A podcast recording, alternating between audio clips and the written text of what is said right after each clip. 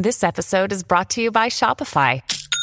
Forget the frustration of picking commerce platforms when you switch your business to Shopify, the global commerce platform that supercharges your selling wherever you sell. With Shopify, you'll harness the same intuitive features, trusted apps, and powerful analytics used by the world's leading brands. Sign up today for your $1 per month trial period at shopify.com slash tech, all lowercase. That's shopify.com slash tech. Look, Bumble knows you're exhausted by dating. All the must not take yourself too seriously and 6-1 since that matters. And what do I even say other than hey? well, that's why they're introducing an all new Bumble with exciting features to make compatibility easier, starting the chat better, and dating safer. They've changed, so you don't have to.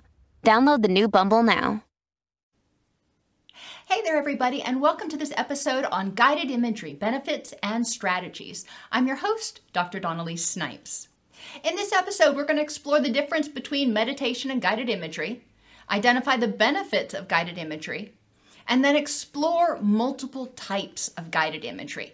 I love using guided imagery because there are so many different applications for it. And there's really a robust amount of research that shows that guided imagery can be highly effective in a variety of different situations. So let's talk first about the difference between meditation and guided imagery. You might think that they're the same, but they're not. Meditation in general is a practice aimed at enhancing attention, awareness, and mental clarity, being aware of what is in the moment. And there's open awareness meditation where you're just trying to be open and aware in the moment and notice anything and everything that's going on. And then there's focused meditation where you're focusing your attention on one thing, such as your breath or a candle candlelight or a cloud or something that, that's more focused. Guided imagery, on the other hand, is a technique designed to create a certain feeling or physiological response. A lot of times it's pain reduction, relaxation, uh, a sense of safety, or even immune enhancement. Meditation is excellent for HPA axis regulation. Remember, your HPA axis is your threat response system, your fight or flight system. And meditation can help enhance mindful awareness of thoughts, feelings, and needs. So, as you become more mindful and you practice mindfulness meditation, you start noticing when you're getting stressed a lot sooner. So, you can intervene sooner and prevent it from being overwhelming or exhausting. Guided imagery, on the other hand, can be used to help address some of those thoughts, feelings, and needs and create a uh, particular sensation. Benefits of guided imagery are many. It can be used to reduce stress and anxiety, partly by helping you take what we I'll call a mental vacation. It helps you transport yourself into a different mental space where you're not focused on all of the stressors. You are um, unhooking, if you will, from the bombardment of, of the current distress. It can be used to address phobias through imaginary experiencing. Guided imagery is used a lot with people who have fears of flying or fears of spiders or snakes um, as a first step or set of first steps before actually experiencing something like that in real life. Guided imagery has been shown repeatedly to trigger happy chemicals like dopamine, serotonin, and our bonding hormone, oxytocin. When you use guided imagery and you imagine petting an animal or holding your child, it actually stimulates the release of oxytocin. And when you imagine a happy scene or a pleasant memory, it can help increase dopamine and serotonin. Guided imagery can be used to reduce pain because of its ability to inform the nervous system to a certain extent. Uh, you can increase dopamine and serotonin, which are both involved in pain perception, as well as the release of endorphins, which are your natural painkillers. Guided imagery can help you build new habits. You envision doing something like every morning before you get up and every evening before you go to bed. And it creates a virtual muscle memory, if you will, which takes us to a performance improvement. They've shown in many, many different types of sports that guided imagery envisioning making that perfect dive like Greg Louganis did, or the perfect golf swing or tennis swing or whatever, um, that it actually, when the person goes to do it in real life, that mental rehearsal, that mental training has primed their body to be more adept at executing the move perfectly. It also has been used for enhanced healing and immunity. It's been used with, um, especially with people with cancer and HIV. Uh, they've done a lot of studies that have shown that guided imagery actually can increase the activation of the immune system um, in, in both of those diseases, as well as others. But the preponderance of the research has been on cancer and uh, uh, cancer and HIV. There has been some on um, post open heart surgery recovery. And guided imagery has even been shown to be helpful in the prevention of stress related illnesses such as cardiovascular disease and cancer. Why is that? Because guided imagery can reduce stress. Stress increases inflammation. Inflammation increases our risk of a variety of different physical health as well as mental health diseases. Using guided imagery, quote, merely for relaxation actually helps reduce our risk for those stress related diseases. Guided imagery uses all of your senses to create an immersive virtual experience. And this is different than virtual reality because you can put on a VR headset and look at pretty things that are around and everything, and that's wonderful. But your brain is not as engaged as it is in guided imagery when you are trying to paint that image in your mind's eye. Prior to beginning your guided imagery sessions, it is essential to feel completely safe and ensure you won't be disturbed. During guided imagery, you are kind of transporting yourself to a different place. So you need to feel like wherever you're at right now, you're safe and you don't need to be guarding against threat or attack or anything. And, you know, when I say attack, it could be the dog that jumps on your lap and licks you in the face. But when if you are completely immersed in this experience, it's going to be very jarring if suddenly Fido jumps up on you or starts barking at the uh, UPS man. Guided imagery can be combined with in real life sights, sounds, ta- tactile sensations, and or smells to help with immersion. Now, ideally, um, the sights would be in your mind's eye, but you can also use nature sounds or you know, sounds that correspond with whatever image you're thinking of. Tactile sensations. If you're imagining laying out on the beach, you can sit in front of a sunny window so you feel the heat from the sun, and you can even turn on a fan so you can feel a gentle breeze. Uh, and smells. You can use a variety of different wax tarts or essential oils if you want to enhance the smell. Um, maybe you're imagining walking through a rose garden. So you can either use essential oil of rose or you can actually get a rose, potted rose plant, and use that. Since guided imagery uses words to describe sensory experiences, your brain is occupied with the task, reducing its ability to wander to unwanted thoughts, feelings, and sensations. When we have thoughts and feelings, those are created using words. So if your brain is already using words over here, it can't talk in two different tracks at the same time. Um, think about when you were little. Maybe your parents tried to convince you to try counting sheep in order to help you get to sleep.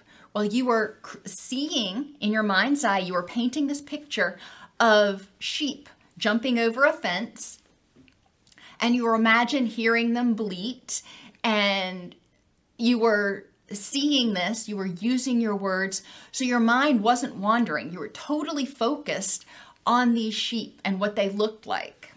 Pro tip when you decide to do guided imagery, it can be really helpful to write it down on a piece of paper because then you're not scrambling trying to think of all the descriptions we're going to talk about. Write it down on a piece of paper. A lot of times it'll create a script that's like three to five minutes, and that, that's perfect. Read it out loud and record it. And you can do that on your mobile device using a voice recording thing. It, it's really easy anymore to record things. And then when you're ready to do your guided imagery, you're going to play that recording, and that recording will walk you through your guided imagery experience. Now, some of the guided imagery scenarios we're going to talk about are really simple, and you don't need to do that. But others can be more complex. Even with the simple ones, it can be helpful to write them down to encourage yourself to really focus on what's going on and not think about what am I supposed to say next. Life is ever changing, and so is your image. You're not going to be on the beach and it be 100% the same. You're going to have waves coming in, waves going out. You're going to have crabs walking along, and sometimes there won't be any crabs there at all. Uh, so your image is able to flow with the moment. You can stay in your image as long as you want and notice how things change. The first thing you need to do, I'm going to say this several times, get safe and comfortable. And then move into your image. So I'm going to encourage you to start with a very simple image, the present. You know, where you where you are right now. What are three things that you see? Look to the left. What else do you see? Look to the right. What else do you see? You know, when we can only see so much. So when you look to the left, you're getting stuff you couldn't see in your peripheral vision. When you look to the right, you're doing the same. Look ahead again. Do you notice anything else? And a lot of times when you look away and you look back, you will notice things that you didn't notice the first time. What are three things that you hear right now? What are three things that you smell? And then change your position. If you're sitting, stand up.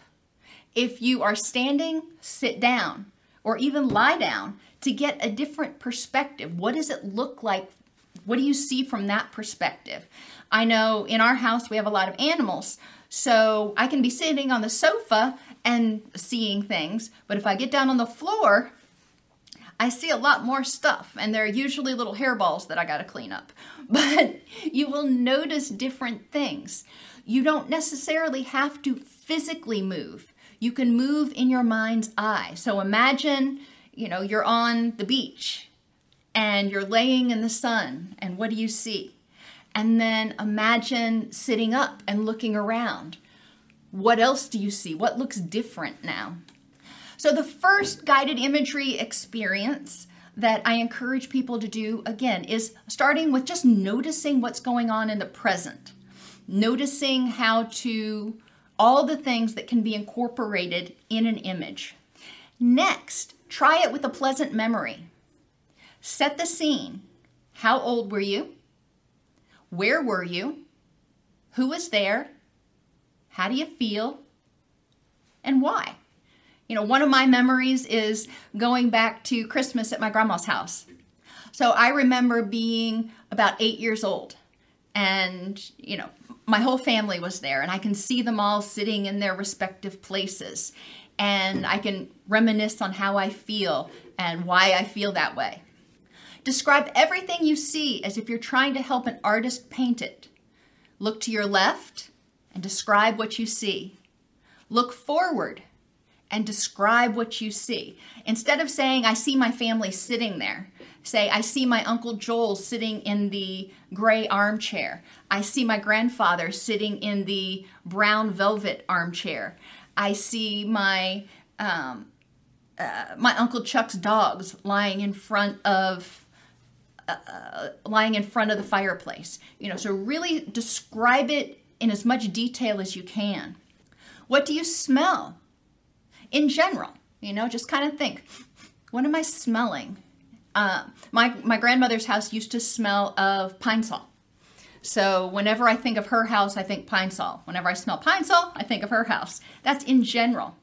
But particular people also wear different colognes or different aftershaves or perfumes or what have you. So you may notice that you're sitting next to somebody who has a particular perfume on.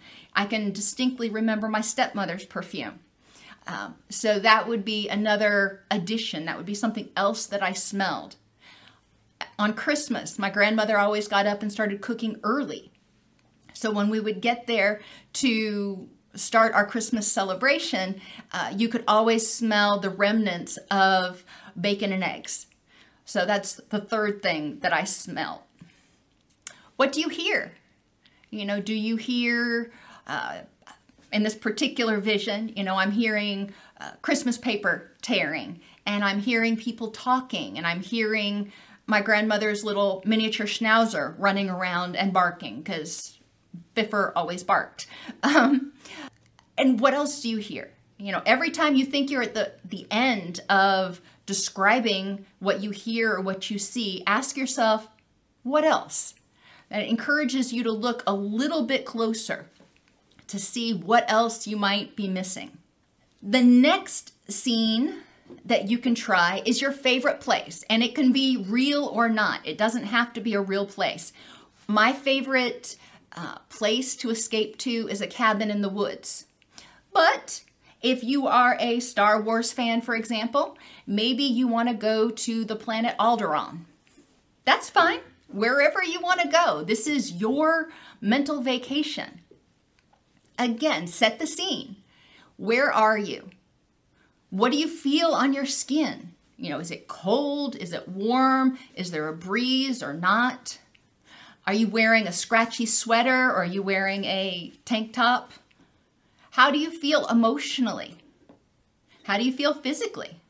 Describe everything you see as if you're trying to help an artist paint it. So again, you're going to look to your left and describe it, look forward and describe it, and look to your right and describe it. Describe what you smell, what you hear. Now, this is your favorite place. So you're also going to describe what are you most looking forward to? And then imagine that happening. For me, going to a cabin in the woods, I'm most looking forward to hearing the birds, going bird watching and seeing chipmunks. And then when I imagine that happening, I get very excited you know, if I can see that chipmunk in my mind's eye, I'm just over the moon. So, thinking about those things, trying to make that experience real, as real as possible in your in your mind. When you start telling your mind that and you are, are feeding it sensory information, how it feels, how it smells, what you see, um, your mind actually starts to kind of believe it's there at least in the moment. Now, I said we can use guided imagery for a lot of things. So, the first three scenarios that I walked you through was just getting used to creating guided imagery scenes, and those can be used for relaxation to help you go to your favorite place or uh, return to a happy memory. For immunity, there are multiple scenarios. You know, think about what do you associate with immunity. And the three most common ones that I found were the military. That's the one that's historically been used. Uh, your thymus gland is behind your breastbone. And this is where your immune system is trained, basically. So, this is like a military base that trains the soldiers.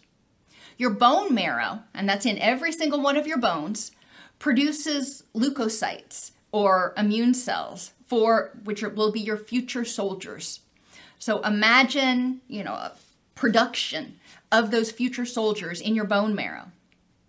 And then the neutrophils are your soldiers, your army guys that patrol and are first on scene. They just continue to go around and look for problems.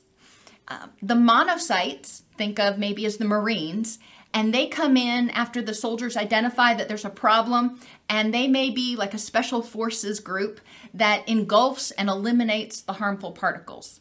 You can get more or less detailed with this analogy. Now, if you're not familiar with the military, this might not mean much to you. So, imagery two Pac Man.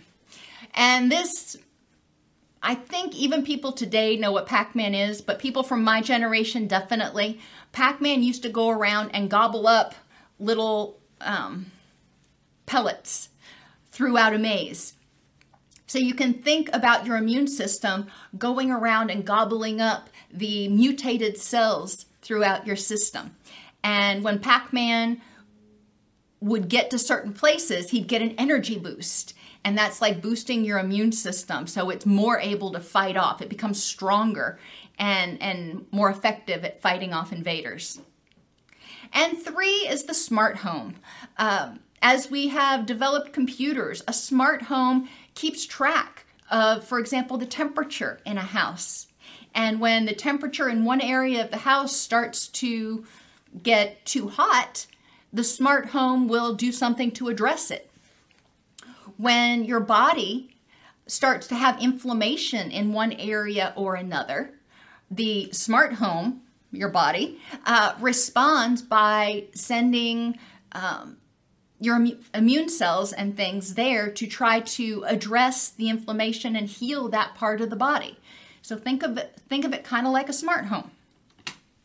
Other images for healing. God's healing hand. Some people can feel God touching them and healing a particular area. Some people like to envision elves sewing tissue back together after a surgery or a muscle pull or something or a fairy godmother with a wand that comes over and bibbity bobbity boo.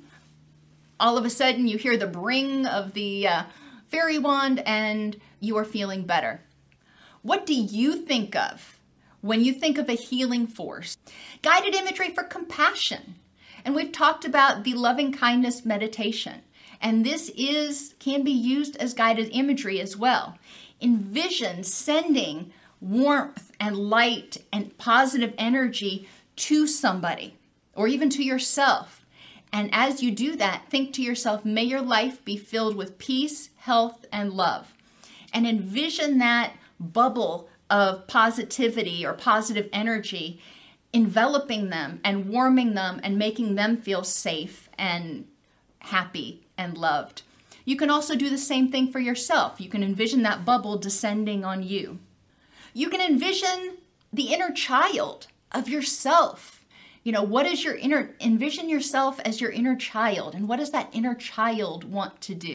Um, or if somebody else is having a bad day, um, and, and maybe they're being a little bit irritable, you might envision their inner child in their head standing up and jumping up and down, going, Hey, pay attention to me. Um, Every once in a while, our inner child will throw a tantrum. And if you notice it, if you see that inner child in, in your head or in the person's head throwing a temper tantrum, then you might be able to have more compassion for them. Instead of getting angry with them, you might understand that there's a part of them that feels um, very upset or feels very unsafe. You can use guided imagery to see life through another person's experience. Um, like a poor elderly person who is checking out by themselves and they only have just enough for them you know they probably live alone. You know you can envision you know what it's like when they get home. And that can help you develop compassion for people who may not have all the things that you do. You can try to see life through the eyes of an angry or pessimistic person. What must it be like to be living in their body and seeing the world through their eyes. That can help you get compassion.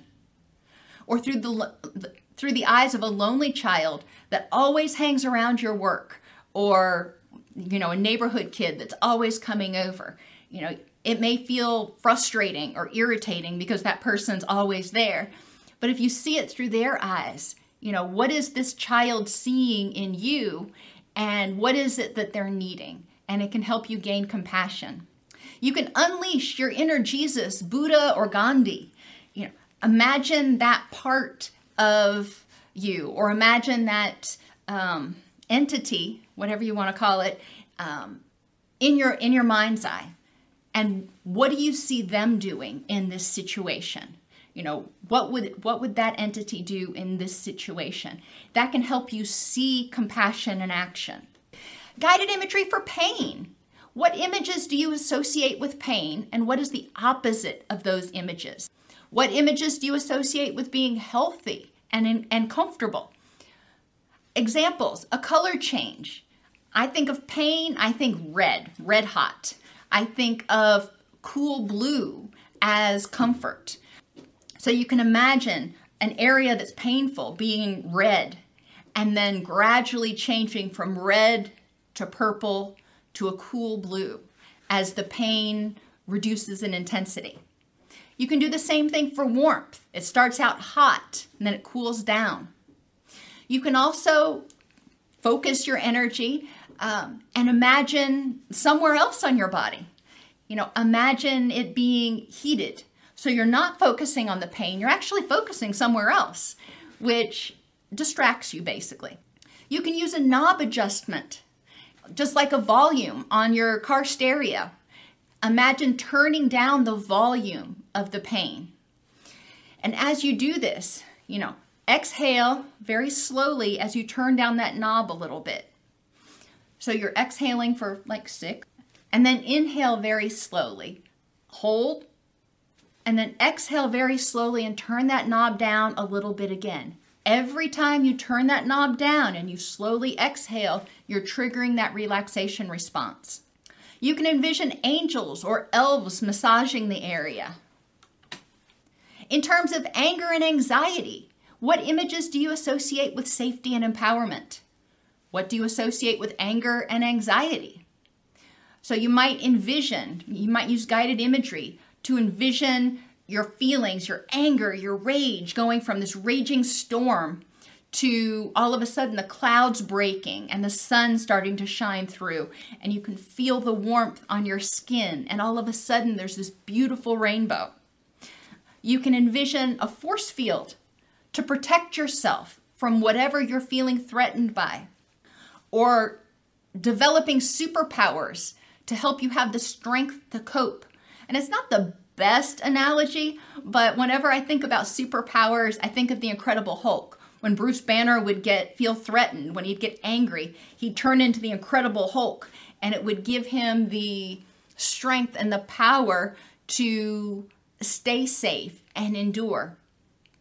You can also think David and Goliath. You know, David was this little dude and he slew Goliath, who was far bigger than he was. And you can envision yourself, whatever's causing this anger, no matter how small you are, envision yourself only needing the power of David, only needing those little stones that, that he flung to bring down Goliath.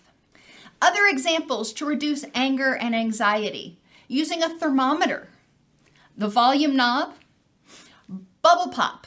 Imagine blowing bubbles, you know, with bubble stuff, and then seeing them pop in the air. And each time one pops, it is a negative thought or a stressful thought. Another one I love doing is blowing up a balloon. You blow it up with angry air, and then you envision yourself letting the air out. And you know the weird sounds balloons make as air goes out. So you can hear it, you know, deflating as your anxiety deflates. You don't have to do this in real life. You can imagine doing it, and I can imagine doing it in my mind. You can also just envision yourself surviving the experience. You know, see yourself getting off the airplane after a safe flight, or waking up after a safe surgery, or holding your infant after childbirth.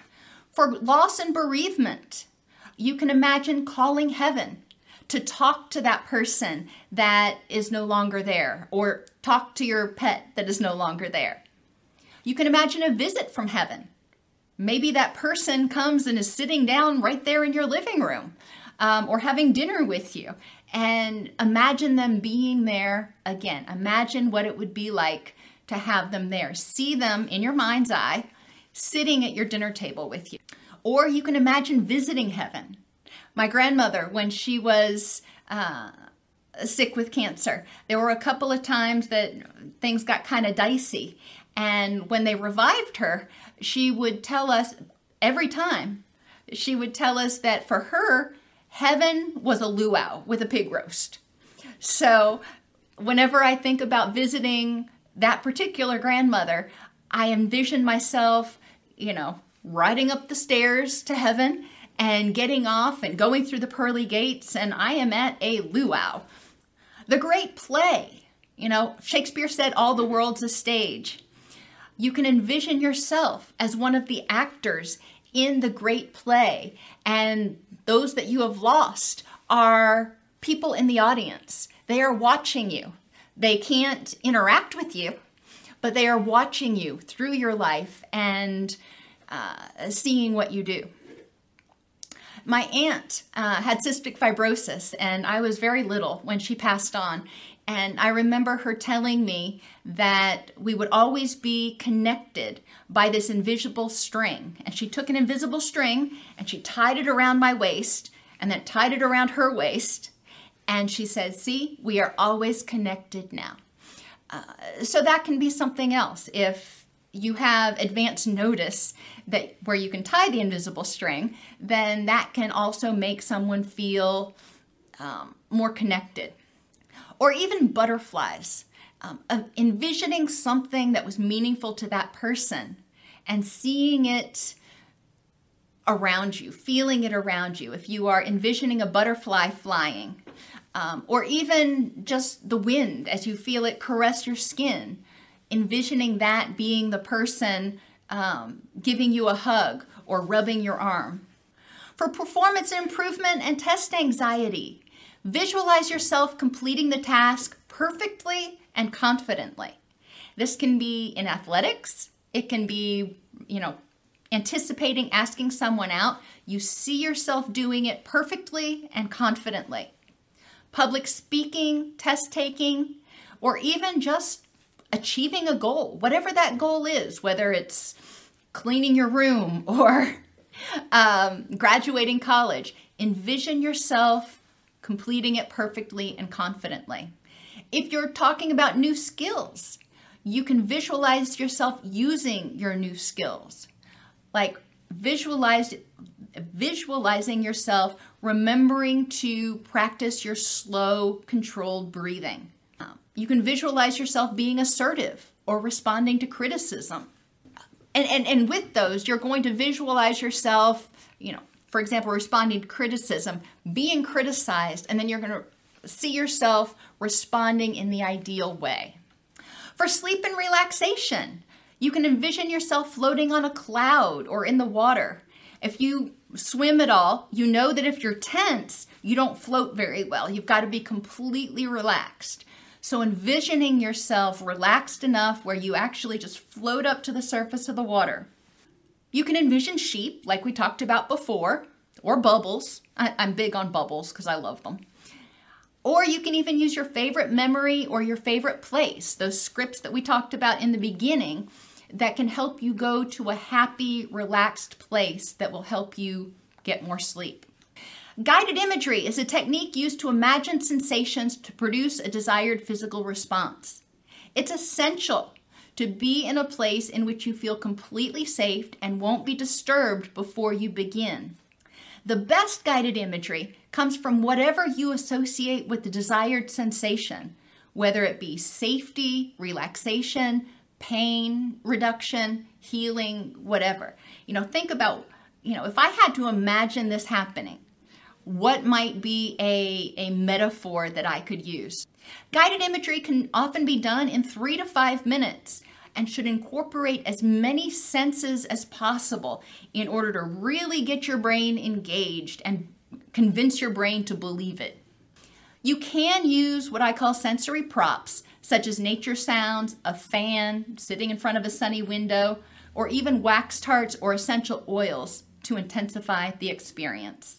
You can learn more at docsnipes.com slash YouTube. This episode was produced by Mr. Charles Snipes and presented by Dr. Dawn-Elise Snipes. They can be reached at 1633 West Main Street, Suite 902, Lebanon, Tennessee, or by email at support at docsnipes.com.